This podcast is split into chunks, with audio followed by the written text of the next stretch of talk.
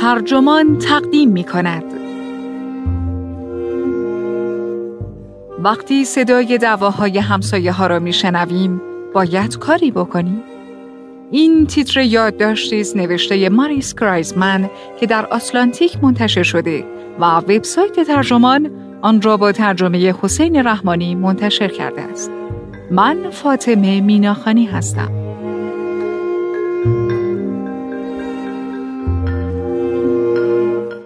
اگر در آپارتمان زندگی می کنید، بدون اینکه بخواهید گزارش صوتی کاملی از زندگی همسایه هایتان خواهید داشت.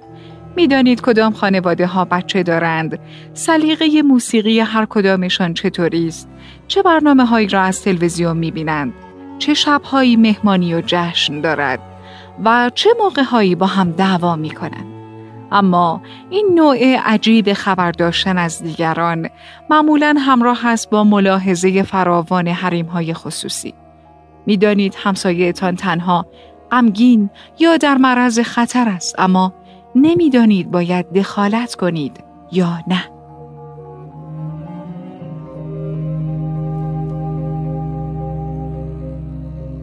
ساعت یازده و پانزده دقیقه یکی از شبهای گذشته داشتم چراغ آپارتمانم را خاموش می کردم تا آماده خواب شوم که از طبقه بالا صدای داد و فریاد شنیدم. این داد و فریاد با صدای بچه های مهارناپذیری که درست بالای سرم بازی می کنند، این طرف و آن طرف می دوند و مزاحمت ایجاد می کنند تفاوت داشت. صداها خشمگین بودند. با اینکه لباس خواب تنم بود، در جلو را باز کردم تا صدا را بهتر بشنوم و با سیلی از فوشهای آب نکشیده روبرو شدم.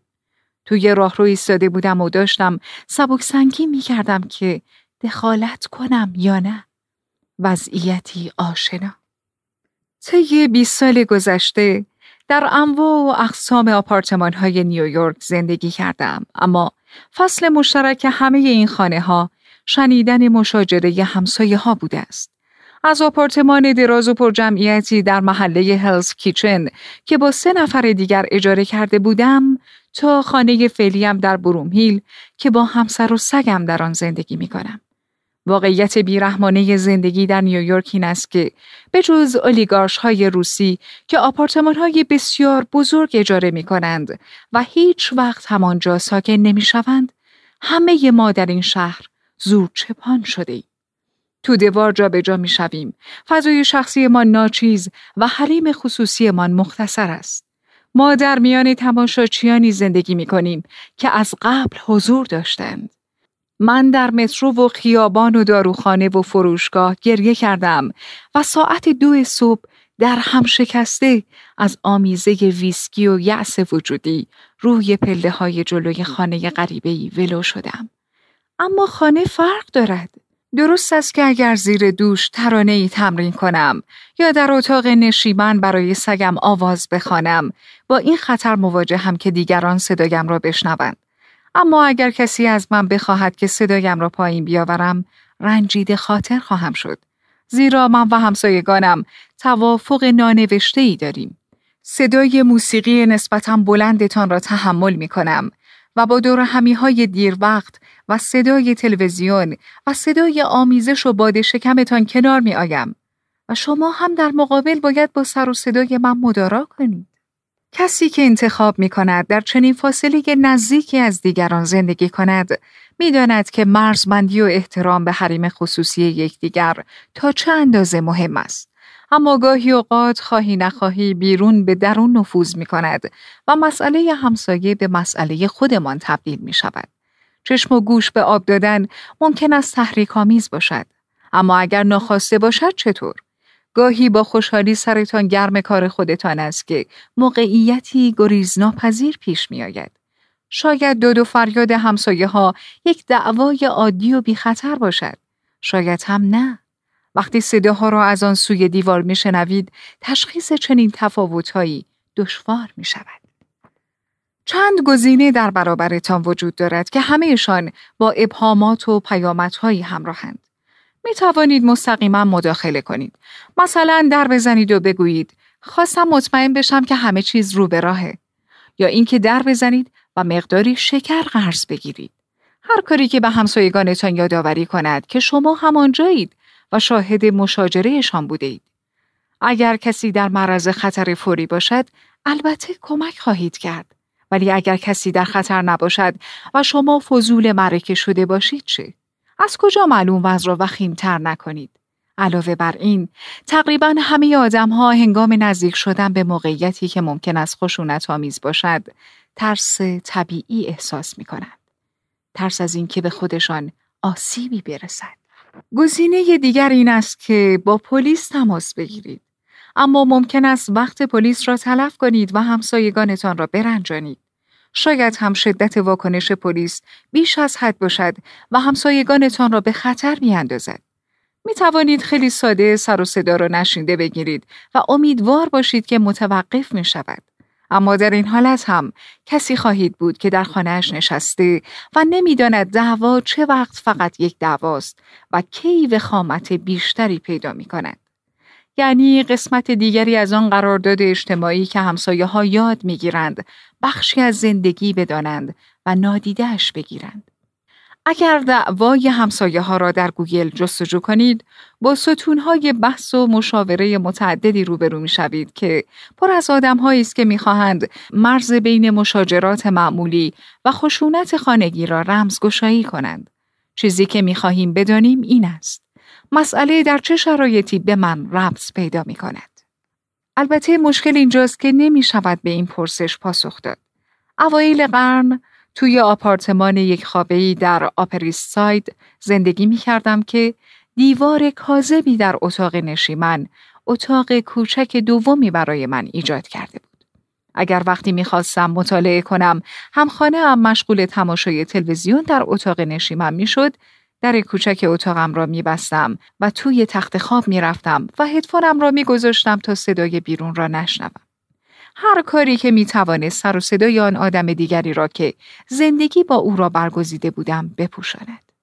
هر دو نفرمان هر کاری از دستمان برمیآمد می‌کردیم تا از مواجهه مستقیم تفره برویم. اما تازه عروس و دامادی که آن طرف راه رو بودند چنین ملاحظه کاری هایی نداشتند. زوجی بودند که آشکارا دوره سختی را میگذراندند. هر چند شب یک بار صدایشان را میشنیدیم که سر همدیگر فریاد می‌زنند تا اینکه یک روز بعد از ظهر اوضاع وخیمتر از همیشه به نظر می رسید. می توانستم دو صدای متمایز را تشخیص بدهم که سر هم فریاد می زدند و بعد صدای شکستن آمد و فریادها شدیدتر شد. من و همخانه هم چشمانمان با آن طرف راه رو بود و نمی‌دانستیم چه کار کنیم. همخانه هم گفت باید درشون رو بزنیم؟ من اعلام کردم اگه این قضیه ده دقیقه دیگه ادامه پیدا کنه باید به پلیس زنگ بزنیم. همینطور که داشتیم گوش می‌دادیم و آدرنالین دعوا یا گریز رو احساس می کردم با خودم فکر کردم واقعا بزرگسالی همین شکلی است. باید میپذیرفتم که چنین دعواهایی بین زن و شوهرها پس از یک روز کاری طولانی و قدری هم نوشیدنی عادی و رایج است. برایم هم جذابیت داشت و هم نفرت انگیز بود. و از اینکه برایم جذابیت داشت احساس بیزاری می کردم. می خواستم چیزهای بیشتری بشنوم تا بفهمم دقیقا چه فریادهایی سر یکدیگر می کشن. حتی دلم می‌خواست این دعوا شدیدتر شود تا صداها را بهتر متوجه شوم. دعوای زن و شوهر پیش از ضرب العجل ما تمام شد. نمی‌دانم با عصبانیت به تخت خواب رفتن یا نه اما فریادشان قطع شد. من هم به اتاق موقتم رفتم و دستگاه صدای سفیدم را روشن کردم و امیدوار بودم همه چیز به خوبی و خوشی به پایان برسد. قبل از آن که این زوج از آنجا بروند که امیدوارم بعدش طلاق گرفته باشند چند شب دیگر را هم به همان منوال گذراندیم. ترسم بیشتر از آنی بود که بخواهم مداخله کنم ولی هرگز از قضاوت حراسی نداشتم.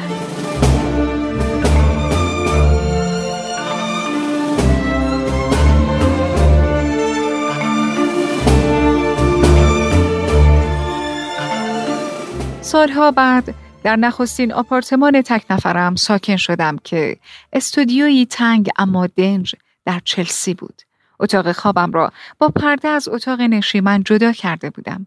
ولی آن فضای تنگ و شلوغ اذیتم نمی‌کرد. چون همه آن سی و دو نیم متر مربع مال خودم بود. اطرافم پر از کوبه های کتاب و دیویدی بود و تمایل شدیدی داشتم که از تنهاییم لذت ببرم و با آن کیف کنم. در آپارتمان یک خوابه کناری خانواده جوان چهار نفره زندگی می کردند. مادر خانواده سالها ساکن آنجا بود و قرارداد اجارهش ظاهرا جوری بود که میارزید همانجا بمانند. در اتاق خواب تختهای کوچکی گذاشته بودند تا بچه هایشان مقداری فضا داشته باشند و زن و شوهر روی مبل تخت خواب شوی اتاق نشیمن میخوابیدند. می توانستم صدای تک تک حرکات این خانواده را بشنوم. کچخلقی ها، جست و خیز ها و فراز و فرودهای همیشه با هم بودند. این وضعیت دیوانه هم می کرد. دستگاه صدای سفید بهتری تهیه کردم و به مقاومتم ادامه دادم. شنبه سی و یکم می 2008 از سفری کاری به خانه برگشتم. نزدیک به نیمه شب بود و با پرواز زدگی و منگی نوار زرد صحنه جرم را دور ساختمان دیدم. پیش از آن که بتوانم وارد شوم یک مأمور پلیس کارت شناساییم را نگاه کرد و پرسید آیا متوجه مسئله مشکوکی در ساختمان شده ام یا نه؟ میفهمیدم که اشکالی هست ولی آن مأمور جز اینکه بگوید می‌توانم بروم داخل چیز دیگری نگفت. صبح روز بعد دسته خبرنگار جلوی ساختمان جمع شده بود و از طریق آنها پی بردم که چه اتفاقی افتاده. همسایم مارگو پاورز که زن 26 ساله ای بود و من حتی در عکس هایی که بعدا در Daily News و Newsday پخش شد نشناختمش با چاقو کشته شده بود. حادثه زمانی رخ داده بود که این زن می‌خواسته با دوست پسرش که آشپز بوده به هم بزند. او با چاقوی آشپزخانه گلوی زن را بریده و بدنش را تکه تکه کرده بود. دربان ساختمان خواهر زن را به داخل آپارتمان راه داده بود و خواهر بدن مارگو را دیده بود که توی حمام داخل حوله سبز رنگی پیچیده شده است. قاتل مارگو چند ساعت مفقود بود تا اینکه گزارش شد خودش را از ساختمان Financial District پرت کرده و جسدش را پیدا کردند. یادم نمیآید که با مارگو حرف زده باشم یا حتی دیده باشمش. مارگو دو طبقه بالاتر از من و آن طرف ساختمان زندگی می کرد و شده نیست که هیچ وقت همدیگر را ندیده باشیم. دربان به خبرنگاران گفته بود که این دوتا زیاد با هم دعوا می کردن. از دستم کار زیادی بر نمی آمد و بسیار کمتر از آن می توانستم برای جلوگیری از مرگش کاری بکنم. با این حال احساس می کردم پای من هم در ماجرا گیر است. چه می‌شد اگر هوشیارتر بودم و وقت و انرژی بیشتری میگذاشتم و بیشتر توجه می‌کردم بهتر نبود تلاشی می‌کردم تا در آن ساختمان نوعی احساس همزیستی ایجاد شود؟ چطور من و همسایگانم تا این حد به این زن جوان بی مانده بودیم؟ آن شبی که مارگو کشته شد آنها کجا بودند؟ آیا صدای فریادهایش را شنیده بودند؟ چند هفته بعد تصادفا پلیسی را دیدم که شب کشف جسد مارگو جلوی ساختمان متوقفم کرده بود. در مشروب فروشی محله هم بودم جایی که اغلب احساس امنیت می کردم و متصدیان بار سفارش نوشیدنیم را می دانستند. معمور پلیس با تمام توانش سعی کرد سر صحبت را با من باز کند و من از اینکه او با چه سرعتی توانسته بود از حامی به تعقیبگر تبدیل شود پریشان خاطر شدم. به احساس امنیت نیاز داشتم و دلم می‌خواست کسی جایی حواسش به من باشد. ولی چنین احساسی را هیچ جا نمی‌شد پیدا کرد. آن شب مشروب زیادی خوردم و تنهایی از چند بلوک گذشتم و به آپارتمانم برگشتم. شدت تنهایی درست به اندازه الکل باعث می شد تلو تلو بخورم. شاید شنیدن صدای دعوای همسایگانم بالاتر از هر چیز دیگری این درس را برایم داشته است. حتی در شهر متراکم و پرجمعیتی مانند نیویورک ممکن است به تمامی نامرئی باشید. گاهی این ناپیدایی به معنای حریم خصوصی است و تنها راهی که از طریق آن می شود روی سر و کله یکدیگر زندگی کرد. اما گاهی هم خطرناک و حتی مرگبار است. دیدن و توجه به یکدیگر شاید یگان خوبی ما باشد. مسئولیتمان چیست در برابر آدمهایی که در فضای ما شریکند؟ حتی اگر هیچ وقت کلامی بین ما رد و بدل نشده باشد دوست دارم باور داشته باشم که اگر در خیابان خشونتی ببینم تلفنم را بر می دارم و فورا به 911 زنگ می زنم. اما وقتی در خانه تنهایید و میکوشید به تنهایی تصمیم بگیرید که لازم است مداخله کنید یا نه به آسانی می توانید فرض کنید که کسان دیگری مداخله یا کمک خواهند کرد. همان شلوغی شهر که آدمها را به زور وارد زندگی خصوصی یکدیگر می کند، آنها را قادر می سازد که تصور کنند دیگرانی هستند که مشغول کمکند. مسلما فقط شما نیستید که این صدا را می کاش می توانستم بگویم پس از آن قتل خودکشی همسایه بهتری شدم. ولی درست چند ماه بعد وضعیت برعکس شد. برای اولین بار و آخرین بار در زندگیم داخل رابطه ای بودم که قبلا فقط از دور شاهدش بودم. رابطه ای که عصرهایش با خنده و شادنوشی میگذشت و شبهایش به فریاد و گریه ختم می‌شد. هرگز نگران امنیت جسمیم نبودم ولی سلامت ذهنیم کمتر از همیشه بود. حتی در تنهایی هم پرسر و صدا بودم. صدای موسیقی را زیاد می کردم. با شتاب راه می رفتم و در اتاقم را به هم می کوبیدم. بیتوجهی شدیدی به آسایش دیگران نشان می دادم. وضعیتی که وقتی بروز می کند که بیش از حد غرق مشکلات خودتان شده باشید. در تمام آن دوران حتی یک نفر از خانواده همسایه دیوار به دیوارم نه تنها سرزنشم نکرد بلکه کلمه ای هم با من حرف نزد. نه حتی از روی نگرانی یا تظاهر به نگرانی. من هنوز هم سپاس گذارم. حتی پس از آن که با همسر کنونیم همخانه شدم، ابتدا در آپارتمان کوچکی در بروکلین هایتس و سپس در آپارتمان بزرگتری در ویلیامزبورگ دوره اقامتم در چلسی رهایم نمی‌کرد. شرمسارم که توجه بیشتری به آدمهای اطرافم نشان ندادم. آدمهایی که بسیاریشان را بیشتر از خانواده و دوستانم می‌دیدم. در ساختمانی که اکنون ساکنش هستم دعوایی نیست. ولی هنوز دوست دارم مهربانی بیشتری نسبت به آدمهایی که نزدیکم زندگی می‌کنند نشان بدهم. حتی اگر یگان فصل اشتراکمان محل زندگیمان باشد. گاهی آدمهای دور و اطرافتان تنها کسانی که اهمیت دارند.